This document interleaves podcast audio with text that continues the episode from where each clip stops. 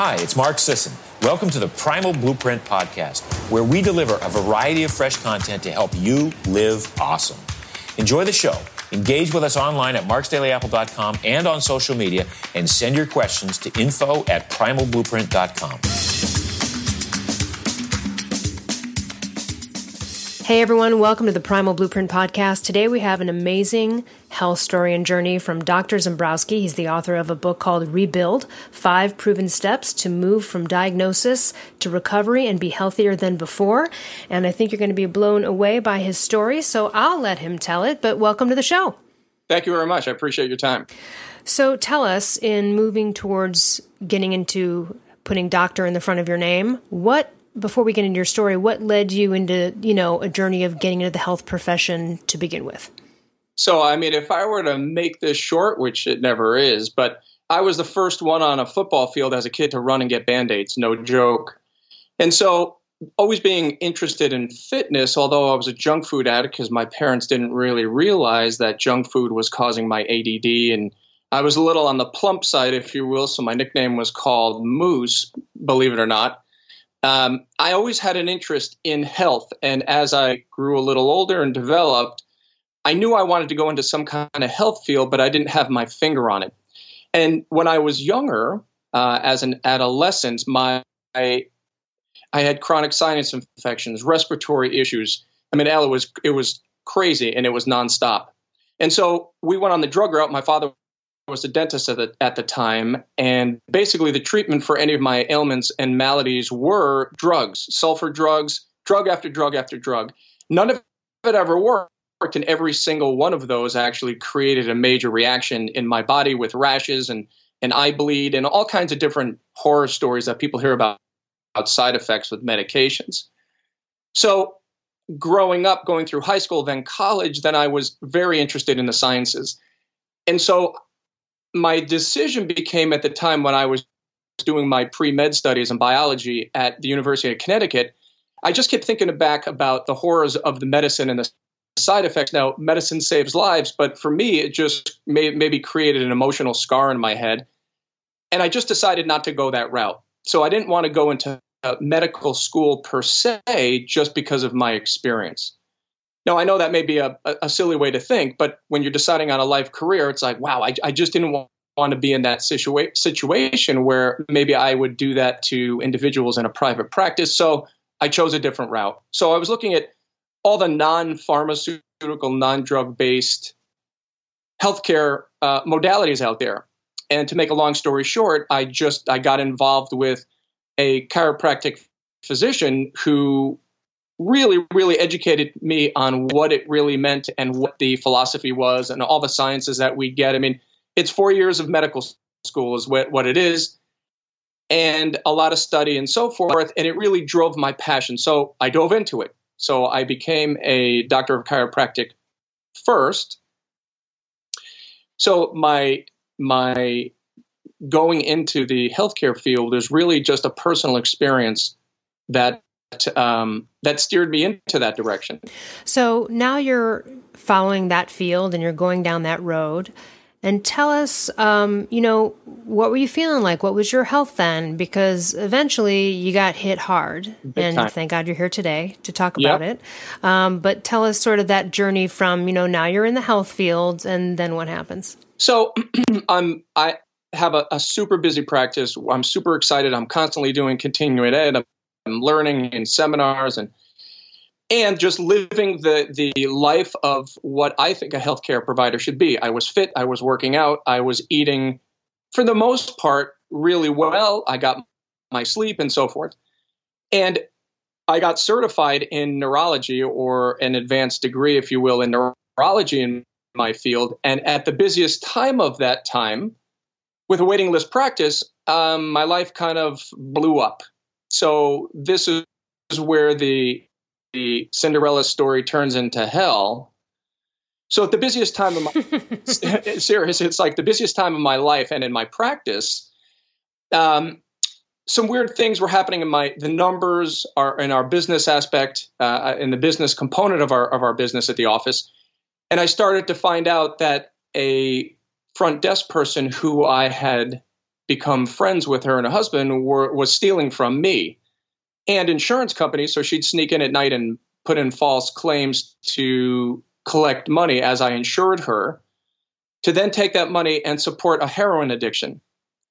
So at the same time, my relationship. Hey, you got to do what you got to do to get that smack. hey, I mean, you know what? That's great. It's not the first time we've heard someone going to great lengths to.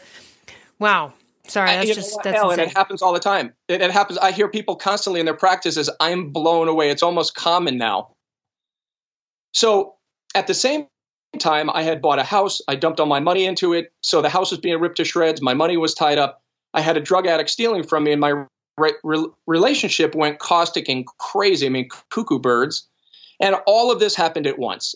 And as I've said this before, a lot of people, when they get stressed, maybe it's you or somebody else, but when you get stressed, you either stop taking care of yourself or it's almost like you abuse yourself. So, under the times of stress, I wasn't sleeping. I had chronic diarrhea. My gut churned. I wasn't eating because I thought my practice was over. The feds investigated. They arrested her. I mean, it was just, eh, eh, excuse the French, it was just a shit show. And, and so, all of this happened all at once. I was drinking at night to sedate my sleep. No amount of B vitamins and caffeine would wake me up. I wasn't focused in my my practice. I was driving to the local deli getting bacon, egg, and cheese sandwiches, driving away going, What the hell am I doing? But I couldn't see straight because I just thought my career was over based on the chaos and the drug addict stealing. So all of the smoke cleared. The time passed. She was gone. She was arrested. The relationship ended. The house was in order. My practice was now back in order. And I was emotionally sane again, saying, Now I need to rebuild my career, my health, my mindset. 18 months later, roughly 18 months later, I started to lose weight. I um, started to get very weak. I started to develop these pounding headaches. I mean, every time I bent over, I felt like my eyes were going to explode out of my head with pain and headache pain. And then one night I woke up um, after weeks and weeks of gushing night sweats, realizing that there was something seriously wrong. And I said, now I really need to find out what this is rather than a stressful situation, adrenal fatigue, blah, blah, blah. So I had blood drawn on myself. Nothing really showed up. I went to a friend who was a radiologist whose name was Len. And he said, Rob, let's take a picture of your chest. I'm like, okay. So he takes a shot of my chest and he leaves the room. He goes, let me, I'm going to do that again. And again, my stomach dropped because I know this guy. I've known him for years. I've sent his zillion patients to him for films. And he comes back and says, I want to do it again. So he comes back the second time and he throws up a film and he says, You have a five inch tumor in your chest. Mm. So yeah. So God, what what's your first? Re- I mean, what's your disbelief initially, right? I mean, what what and, and you didn't feel it, right? Like you couldn't feel it internally. So I had no idea I had a cannonball behind my chest until not that it was protruding or pushing on my sternum, but it was squishing all the soft tissues. It was squishing the blood flow to my head, my lung was being affected, and so forth. And so, no, I didn't have any symptoms besides the end stage disease pathology symptom, right? The immune dysfunction. My body was deteriorating. Cells were were dying and um, and dying off, creating symptoms. So I didn't have any symptoms until it was again. You hear this all the time until it's too late. So following the following the the symptoms, answering your question, there was disbelief, and it quickly, quickly turned into me being insanely pissed off at myself. So as I say, it's like voices got muffled, and I'm sitting there going, I did this to myself. I can't believe that I contributed to the pathology of a life threatening disease called non Hodgkin's lymphoma. And so as I stayed stared at the film, all I my brain was like a fast a fast rewinding movie thinking about all that I did and didn't do to myself for myself and certainly not addressing the stressors that I had dealt with. Then I said to myself, now what the hell do I do? Now I have a life threatening disease. So what do I do? Which started my journey into cancer care. And that was a horror show. Yeah, well, and I mean, if you go to Dr. Z's website, um, and it's DR for doctor, and then Z E M B R O S K I dot com, you can see photos of this journey, and it's, uh, you are like the old photos are just like a shell of the human being you are now. It's amazing. Um, tell us, what did you do to tackle this first? So, my first instinct was there's no vitamins, there's no Rife machine, there's nothing that's going to like destroy this. I need drugs and chemo. There's no question. So, although I I won't say I've been against drugs my whole life, I realize how beneficial they are in times of need.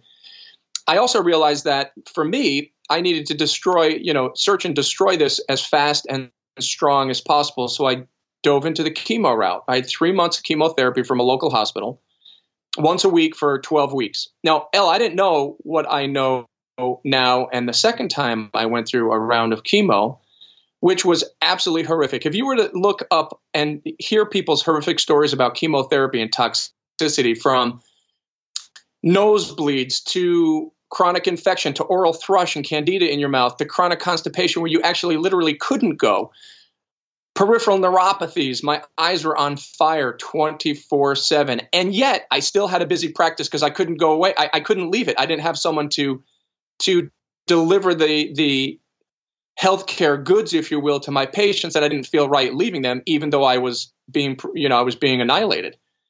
So I had three months of chemotherapy. That was horrific. I got done. The local hospital and oncologist said to me at that point, "Hey, let's do another PET scan." You know, his words, "Well, it's it's still lighting up in your chest a little bit. It's probably benign and active because of all the chemo and then the four weeks of radiation, which I had." So he said, "Let's check it in three months, six months, nine months, twelve months." So I go back in three months, it's still there, but it didn't get any worse. Six months, the same. Eight, nine months, the same. So roughly a year later, I said, okay, this isn't going lights out. So I ended up at um, Yale, by the way, in New Haven, and they said, no, you still have a malignancy in your chest that didn't go away. We're starting chemo again. This time, I was ready. And all my data, my research, my passion for nutrition and biochemistry and supplementation and nutraceuticals, I understood the property of all the chemo, most of the chemotherapy drugs, what they do, the half life of the drug, how long will they live in my body and create damage. Based on that information, Elle, I created a supplement plan, a nutrient plan to fight chemistry with chemistry. So I went through three more months of chemo. This time it was a breeze they would give me an infusion. I'd pluck it out of my arm, throw it on the floor, and go to the gym. And they called me the freak because I couldn't quite understand why I was doing so well with what they call the most toxic stuff. So that began the journey. It was because, so was it because your supplement was it because you're sorry to interrupt but so the supplement regimen that you had been on this this this new time where you're like more educated and armed for it you felt counteracted right? The effects and that's why you were able to just kind of pull it out of your arm and go to the gym versus the first time. There's no question. I'm telling you and anybody listening that nutritional support has been proven through research to augment and make chemo more more therapeutic in its cell killing and protect you as a human from toxicities. And so, as we've created this Cancer Victor protocol, it really is a research based plan that I used based on certain drugs. And to answer your question directly, 100%, I understand and know and have personally experienced it, not only with me, but countless other patients, unfortunately, that a very targeted plan of nutraceutical supplements will get people through their cancer care more effectively without toxicity or less toxicities. I mean, think about it, the, the greatest toxic reason why people stop chemotherapy is because of peripheral neuropathies. And Elle, if you ever hit your ulnar nerve in the medial side of your elbow and your pinky lit up like fire, that's what it feels like yes, all day I long. I do know that feeling. So it's brutal and you know, either surfing or wiping out some way. You must have, right? But it, it does work. Supplements are needed to fight chemistry with chemistry. So what's fast this is very fascinating very awesome. What in terms of okay so you're not getting you know egg sandwiches from the local 7-eleven anymore right? But but are there other things that you did deeper and make choices about your nutrition at the time that you hadn't even in the past? You know in the past what you thought quote was healthy and then you went off the wagon. Did you then when you got back on it change and alter what you were doing before?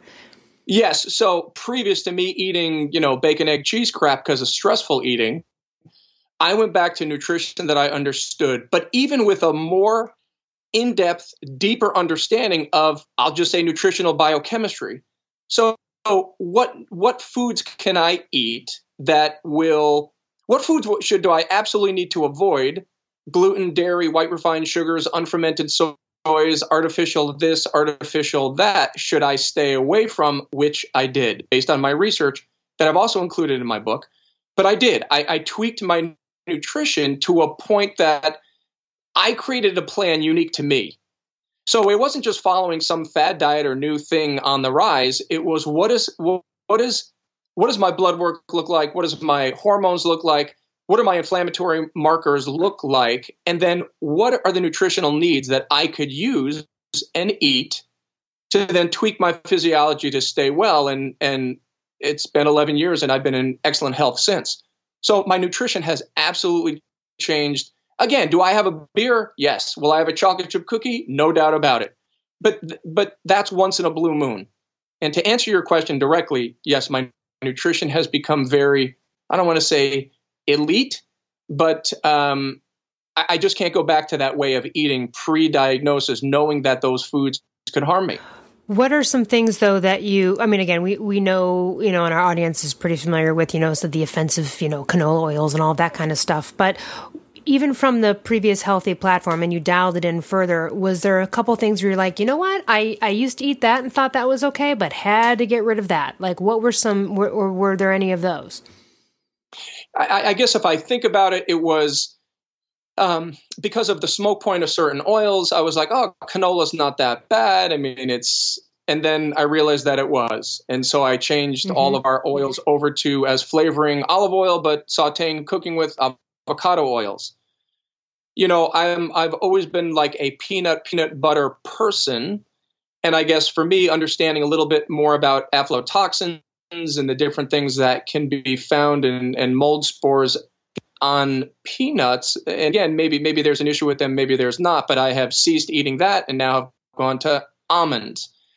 So I mean, it, it's little tweaks here and there. I mean, I don't eat dairy products per se, um, but if we use anything that has to do with a, a, a non animal dairy product. It's coconut milks, it's almond milks, and so forth.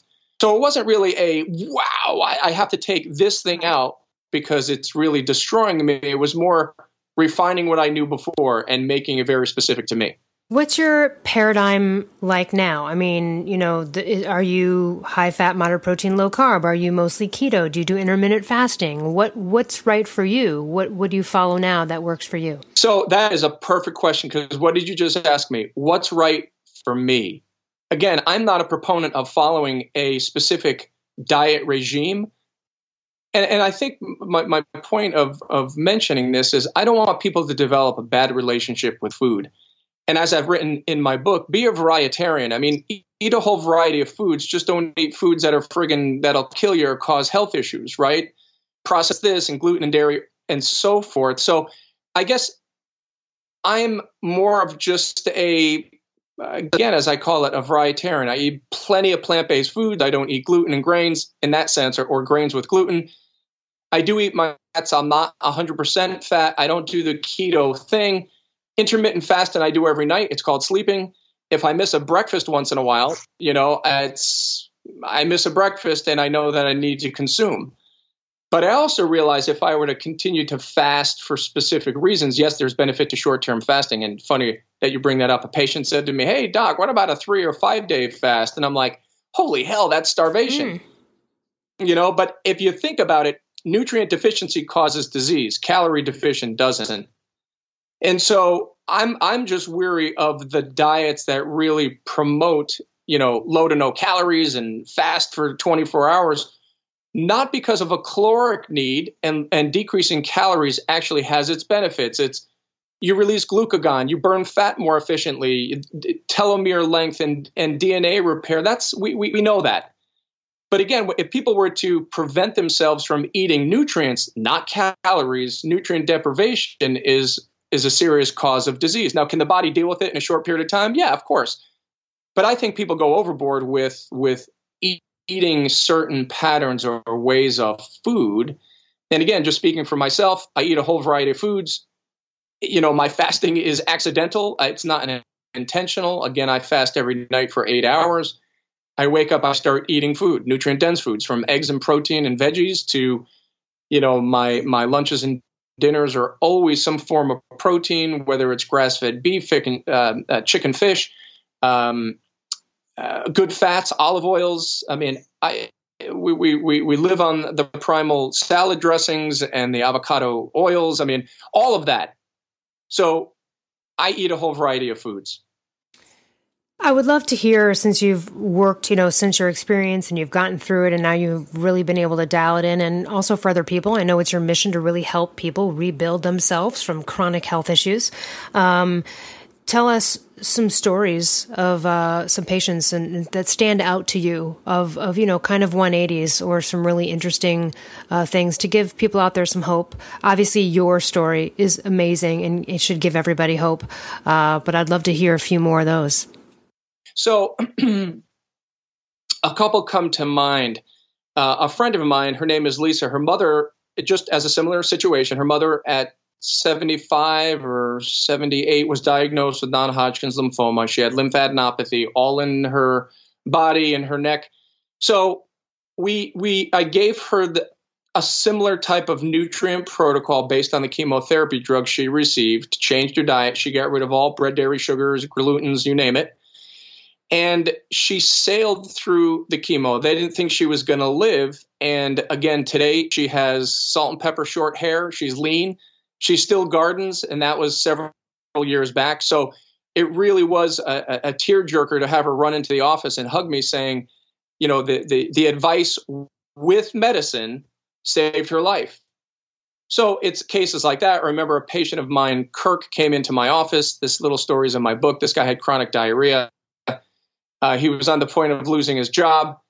And I remembered his wife came in with migraines and dizziness, and, and we helped her out. And uh, so he brings in a, a, literally a briefcase full of lab work. And I go, oh my God, look at this. So I'm going through the lab work. He had stomach biopsies, had endoscopies, colonoscopies, biopsies, blood work. I mean, it was endless. And they kept doing the same tests, expecting a different result, but they didn't find anything.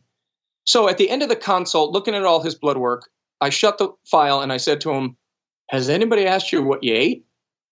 And he goes, Nope. So I was absolutely irate. And of course, I always ask that, but I just want to find out, you know, their story before I drill into questions.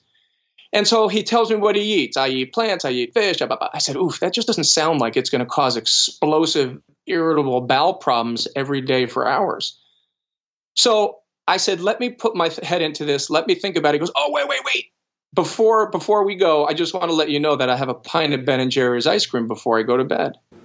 it's like, oh my god, seriously. I was like, really? Bingo. You could have told me that up front. We would have been done with the consult, you know. So in a, an undiagnosed lactose intolerance, that all we did was get rid of it, give him digestive enzymes and probiotics for four, three, four, six weeks, and he was back to normal and it's just little stories like this that blow me away that the, that the most common things are are right in our faces. And again as as certain things yeah and you know i i love that story sorry because that one is so, sometimes it's so freaking simple. It's like, oh yeah, the stupid dairy over here. The, you know, it's just one thing like of someone's life. Sometimes it's that. Sometimes it's just one nutrient deficiency that needs to be optimized, and that totally. leads to a domino effect of correcting everything else. And you know, I interviewed uh, this celebrity uh, fitness trainer. Her name's Holly Perkins, and she suffered since she was like 10 or 11 with depression and being on antidepressants for like most of her life. And she never stopped trying to figure out what it was. But again, you know, you're imprinted at such a young age, and people are, are saying, you know, well, this is just you. You must be effed up. And then finally, she got some blood markers that were indicative of her having an issue with dairy and uh, wheat or dairy and gluten. She eliminated that and within one year in her 40s got off of antidepressants after all of those years. And it was like, oh my God, had anyone just even looked over here? And it was so simple. She was already fit. She's already doing everything she could. She just had these two food groups that literally had to leave her life in order for her to be able to regain her psychological appropriate state of happiness and well-being. And so I, I, I'm so glad you brought up the Ben and Jerry's because again, sometimes it's just that. And so you got to keep searching and you've got to keep looking at food as medicine because it is. And mouth to anus is exactly what's responsible for so much. Um, so I, I, love those stories. You know, you got you got 30 feet of tubing, and anything that you swallow has to come in as a friend or foe. Right, and if you're taking gluten, saying okay, gluten and the protein zonulin can create leaky gut, which then eventually creates a systemic inflammatory response, which then in the physical world creates a lack of of serotonin production because of an inflammatory process. I, I think a lot, of, which which would lead to depression. A lot of this stuff, Elle is, I guess, in the functional medicine world, is so well known that when when people come in and and just taking an example out of your book, as far as low T3 syndrome and low vitamin D can can cause mm-hmm. essentially cause hypothyroid. But when when we see a low T3 with somebody coming into the office and their T4 is normal, the first question I ask is, do you drink alcohol?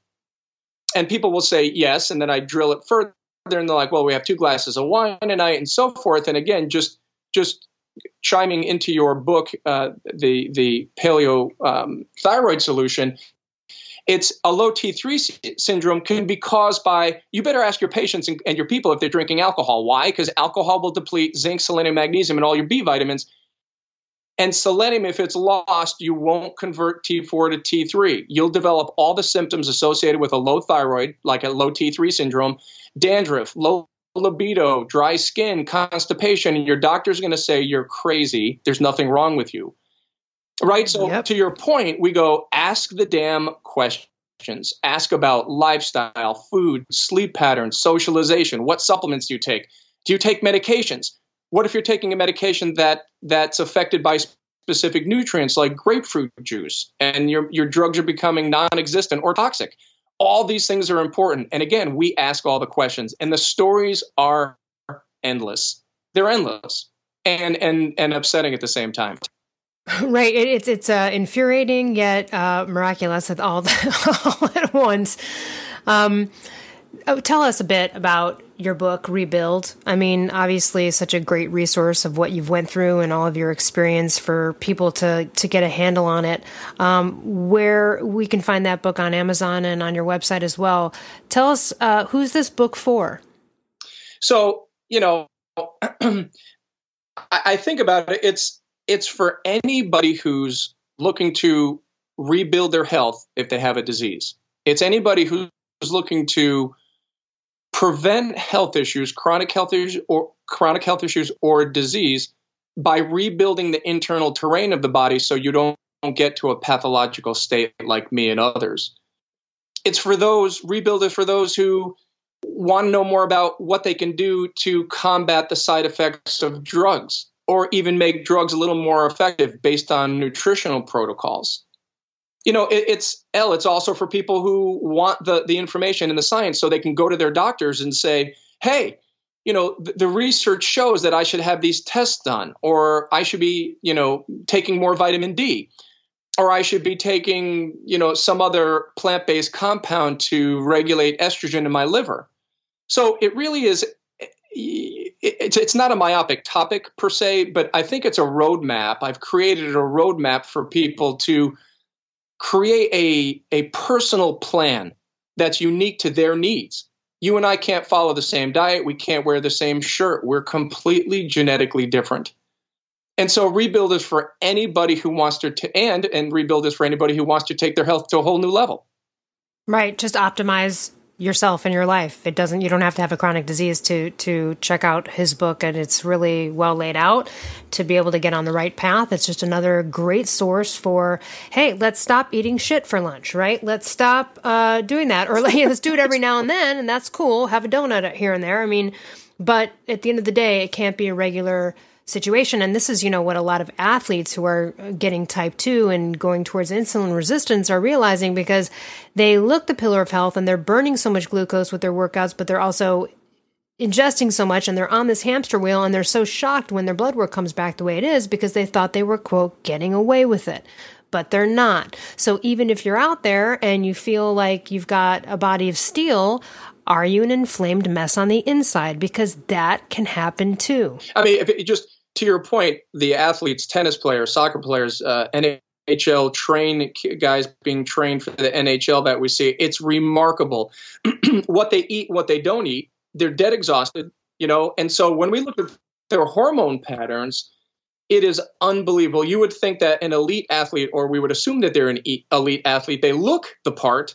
But as you said, if you look at the internal systems of their body, cortisol is wrecking their thyroid, their vitamin D levels are low, their testosterones have uh, rock bottomed. I mean, it really, really is remarkable to see. But it's funny that you say that, but we would think that they would have great physiology. And what about the runners and the and the triathletes who exercise all day long and then develop, you know, uh, hypertrophy of the right ventricle? And those are the guys that you hear these horror stories that they they they they die or pass away running, you know, down the sidewalk. So appearances and everything. Well, I mean, that's like the story of uh, Jim Fixx, exactly. right? I mean, the guy wrote like the book on jogging and then he died while jogging. Um, well, and you know, Mark Sisson, um, for those listeners who haven't heard this one before, but you know, he and Brad Kearns, um, who's his co-writer on the Keto Reset Diet and several other books, you know, they were, you know, competing for years, and they've got lists of all their friends. Like, oh, Joe's got a pacemaker. This guy died of a heart attack, and you know, Mark has some, uh, I think, initial AFib that he's talked about uh, several times because you know, back in the day, they thought the harder we work this muscle, right, the more we do that, then the stronger it's going to be. And it turns out they were wrong. It doesn't like to be overworked like that, you know. Exactly. And again, if you're, you're, you're overworking a system, again, we, we, see quite a bit of athletes being nutrient deprived. Yeah, I can see that. So tell us, um, aside from your book, how can one work with you in person if they want to get personal attention from you? Do you work with patients remotely, only see them in person? Give us, you know, how can people who are listening who are like, ooh, I want to have this guy work on my personal program for me? So, um, believe it or not, a lot of our patients are, are, are long distance of course, I love to see people. I love to connect. I love to get to know people's personalities one on one in front of me. But a lot of people do travel to see us. Um, Ocean Reef, um, Maine, Seattle, but a lot of people are remote. And yes, we we Skype, we FaceTime, we Zoom, we do all those things so we can make the connection. But a good percentage of the people that we see um, are long distance. We, we need your lab work. I need history. I, you know, we start the process that way. So we do see people. We do work with people remotely, um, and we see people locally. You know that is so important in this day and age, and it's great that you're doing that because. Um, as you've seen with my journey and in general, I mean, every day I get an email from someone who's like, I can't find any doctors. I've exhausted everyone in this state or my city. Um, you know, and they, they don't necessarily have the money, time, or wherewithal to travel across the country. So I just think the more and more uh, medical professionals and health professionals are available for remote counseling and, and guidance is is going to be the wave of the future here because that's really what's needed. I mean, I couldn't even find a doctor in LA during that whole entire time, and I'm in like the best city for doctors. And then you know, I mean, now there's there's better ones since then. But in general, if you're in a small town somewhere or another country, it's really important to have access. So I think that's wonderful. You're doing that. You know, you and I, as I have read through your story, and I commend you for rebuilding your body it's a very similar story, right? Kind of the what do we do now? Now what do I do? I have to figure it out on my own. And to, to your point of, you know, living in medical deserts, aka they don't have access to good health care and or people that I guess have a clue. And so people have to then research on their own and find their way through it all, like a lot of people have to do. So, uh, again, just thinking about my book, your book. I mean, it's there. It's it's a it's a way that people can solve the the, the medical desert problem because the information is right in front of you. And we, we love working with people long distance and locally. So whoever it may be, uh, we, we love working with you. Yeah, and it's really important, everyone listening, I'm sure they already know this, but you have to find a doctor that understands nutrition you know, of course, I would say understands ancestral nutrition. That would be my advice, but who really understands it because it's discounted so many times. And as you know, with so many things, you know, you can be uh, perfect scenario in my book. Uh, success story Kara, she's on thyroid hormone being treated for Hashimoto's. She feels great. She looks great. Everything's good. However, every time she goes in, the TPO antibodies are at like 300 and the doctor's like, all right, well, that's there because you have Hashimoto's, not knowing that you can actually do something about that nutritionally. And when she learned, and she was the last person that I ever would have suggested to quit grains because she was one of those like, F you, I'm not giving up pasta ever. Don't even try to talk to me about it. And when I finally yeah. gave her some of the evidence about, you know, gluten and Hashimoto's antibodies and, and understanding why it's important to lower them because, you know, antibodies equal inflammation equal beginning more problems. So you do want to lower them so you can feel good, be treated right, not necessarily feel the height of those antibodies, but there's damage being done in the background. You're not getting away with it. And literally just removing gluten, even having a few treat, you know, cheats herself, in a few months, those antibodies dropped down to like 25, which were the lowest she had ever seen them. And, you know, so a doctor can even bring you to a certain level of optimum health, but then be missing another component which is this nutritional component. Well, I agree with you 100%, and everybody else listening agrees with you 100%. The we get a we get grass fed beef from a farm in um, Hoosick Falls, New York, called Burley Farm. Beatrice, when I first started to go there, my my sister's a dentist, and she says, "Rob, Rob, you have to go. You have to go get meat from this farm." So I ended up meeting her. She had raging Hashimoto's and the typical scenarios and the physical presentations, the the manifestations in her body, and so I actually gave gave her a copy of the book, and I really emphasized with her to get rid of gluten, like really emphasized. And since the day she gave it up, she is looks like an absolute different person. Now, I haven't worked with her blood work, I haven't worked with her personally, but as you have said, just effing do it. Give it up and see what happens to your health. And as you said, she gave up gluten and her antibodies, this is according to what she's saying, her antibodies came down. She's alive and vibrant. Her hair looks good, her eyes look good, her skin looks good, and she's farming the passions that she wants, or that she wants to continue doing. So just giving that up. So nutrition is key for all of this. For all of it. And I've seen that happen. What you, the the miraculous stuff you're describing with her, I've seen happen with people in six to eight weeks. You know, they're just eating a bunch of gluten and being whatever's, and they clean it up. They get serious. They optimize some nutrients, and it's like, oh my god, they deflated like 15 pounds of inflammation. Their hair, their eyes, their and they and that's a way, especially if you can nip Hashimoto's in the bud uh, quickly, you can stave off possibly going on thyroid hormone replacement. There's lots of people who are able to control that and be able to still live a great life without needing thyroid hormones. And there's nothing wrong with it. I take thyroid hormones. But again, just how impressive a food group can be in effing up your health or not.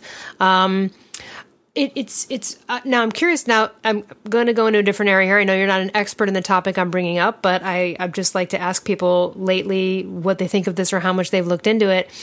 What are your thoughts on the latest movement in carnivore diet? Because there's so many miraculous results happening with people. Um, I actually have a client myself who had to go that route, and it's the only thing that's worked for her um, over the course of a year. And she was like, "Well, guess this is my life now." She's like, "You know, oops, I guess." But it's very interesting because there's this really big movement, and a lot of people are trying it. I'm, you know, doing an experiment myself, just as an n equals one, not as any other purpose. But I'm just really curious what your thoughts are on that. So, I think, as with any single myopic way of eating um, creates a nutrient deficiency somehow, some way. So, yes, this big push for just eating meat, just eating meat. Now, if you, all you eat is meat, will that provide you with everything that you need to to eat to survive, to fight inflammation, to regulate hormone metabolism and detoxification in your liver? I guess I don't have the answers for that. But I just think if, if people follow a very strict, just eating one food source only, the data is pretty clear that eating, you know, a nutrient nutrient deprivation will cause disease. So I don't think the verdict is out that that that is the only way to eat. And so I don't know. I, I just don't feel that that people should be stuck in. And if you're doing N as one as a personal experiment, go for it. But what's a common theme, Elle, when people follow a uh, named diet? What's the one thing that that people? What's the one action people take that quote unquote becomes miraculous for them with their health? They get rid of processed food, white sugar, maybe dairy gluten, right? You know what I'm saying? Like the, the major thing is the elimination of shitty food, high inflammatory, toxic, immune wrecking foods. So is it the elimination of those foods? You know, because you always hear miracle stories with vegan, vegetarian, uh, paleo, meat eaters, uh, uh, uh, keto, what, whatever it may be, whatever the, the food choices you, you take and the diets that you follow, the common theme is getting your blood sugar regulated and getting rid of inflammation. And that's how I see it. So we get rid of processed foods and crappy foods, our health changes. Now, if you're just eating meat, you're not eating carbs. You're not eating processed sugars. You're not eating corn. You're not eating high fructose corn syrups and gluten. So, will your health change? Hands down, it will. Will you lose weight? Hands down, you will. Will you regulate your hormones? Without question. So, I don't know. I guess to answer that, I, I don't have a specific scientific answer per se. Yeah, no, I just was considering your, you know, if you had taken a look at it, it's just sort of, you know, on the up and up uh, recently with some amazing success stories and just kind of curious about where that will go or what studies will be done on that um, moving in the future. But do you uh, think, do you think somebody think just eating meat is the answer to the health issue or was it the elimination of all crap? Well, there's people that went down the road where they got to the point where they eventually limit everything, and then when they re- there's a doctor Paul Saladino when he reintroduced any kind of plant matter, the eczema flared up again. There's a couple of carnivore doctors out there that uh, do it, but one did it for the autoimmune issues. So there's lots of people, especially with autoimmune, that are finding it's the only thing, and it's not necessarily about weight loss or fitness, but it's about hey, this is really the only thing that doesn't give me symptoms. However, uh, side note, and I'm not an expert in it yet, but you know in order to really be carnivore, you've got to eat nose to tail. You have to eat the organ meats and you have to, you know, eat liver and, and kidneys and, you know, hearts and all that kind of stuff too in order to get a full profile. And, you know, someone might say if you wanted to try, you could eat steak and eggs for a month and do a sort of, you know, junior level varsity carnivore program. But if you really want to do it right, you have to eat the organs as well. Um, so yeah, we'll just see. It's just really interesting. I'm uh, very curious to see uh, what happens in the future with that. Um, but not not that I just didn't want to go on too much of a tangent there. I was just curious if you had seen it. Um, I love that you're working with patients all over the place and that you're sharing this incredible journey that you have. It's so inspiring. I I implore everybody to go on drzembroski.com and look at the photos of this journey and see where he's at now. And it's like you're glowing, you're like you know, he's like amazing. And then there's these other photos where it's just like you want to cry at. Uh, what this poor bastard is going through. like, looking at these photos of your old self uh, going through this stuff. What a what a traumatic experience. Um, so wonderful though that you took it and are helping others. So tell us what, um, aside from, you know, we'll put everything in the show notes to connect with you. And hopefully, if people are out there and they really need help remotely, uh, contact Dr. Z. What, what else is, uh, what's going on for you? What are you excited about, uh, this fall, winter? Anything, you know, you got any travels coming up? Uh, I know you said you might, were working on a new book. Uh, what else is happening that you're kind of interested in? I have been asked to, uh, speak at some uh, a big nutrition company, Nutrimetrics, as a supplement company to educate people on the use of nutraceuticals and helping people with chronic health issues. I'll be speaking for Fran Drescher at the beginning of November at her cancer at her health sum- summit via the Cancer Schmancer movement. Not that I think it's going to be just about cancer, but she has a whole summit on different health topics. So she has um, contacted me to come out and speak. So we're pretty excited. We are hopefully gearing up for a another book slash TV tour. So we're waiting for my group to let us know on that. So it's it's going to be a busy fall. and it's going to be fun. This is all fun. I'm I'm super excited to uh, inspire others and uh, hopefully rebuild them. Absolutely. Thank you so much for joining us. Is there any other last thoughts you'd like to leave with our audience?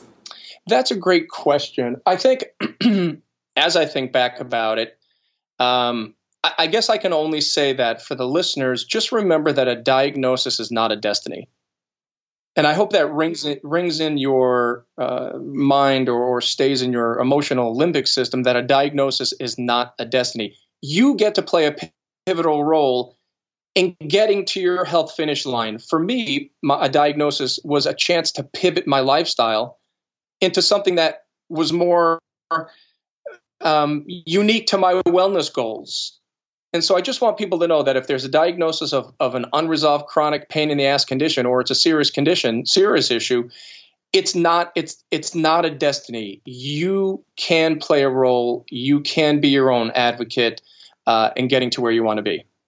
That is so well said and incredibly true. Thank you so much for joining us, and thank you so much for helping the world heal and doing your best to pay it forward. Thanks. I appreciate your time.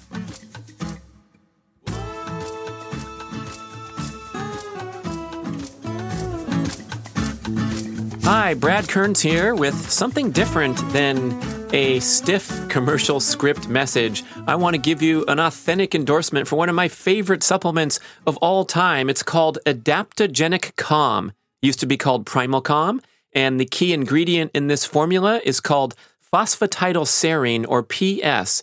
And this agent has been shown in hundreds of studies to blunt the catabolic effects of the stress hormone cortisol in the bloodstream that's released in response to all forms of life stress, whether it's a series of difficult workouts, extensive jet travel, personal stress of any kind.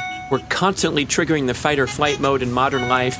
And when people say, hey, you should take a chill pill, this really is a chill pill because when you consume an appropriate amount of phosphatidylserine and the other supportive ingredients that have been known to have a calming effect on the central nervous system, things like magnesium, L-theanine, magnolia bark, and rhodiola, you will get a calming effect. It's not like a stimulant product that makes you feel more energy and have a better workout. But instead, this sort of takes the edge off of that stress buzz where you feel that foggy brain function, maybe a little shaky and finally fried at the end of a busy, stressful day.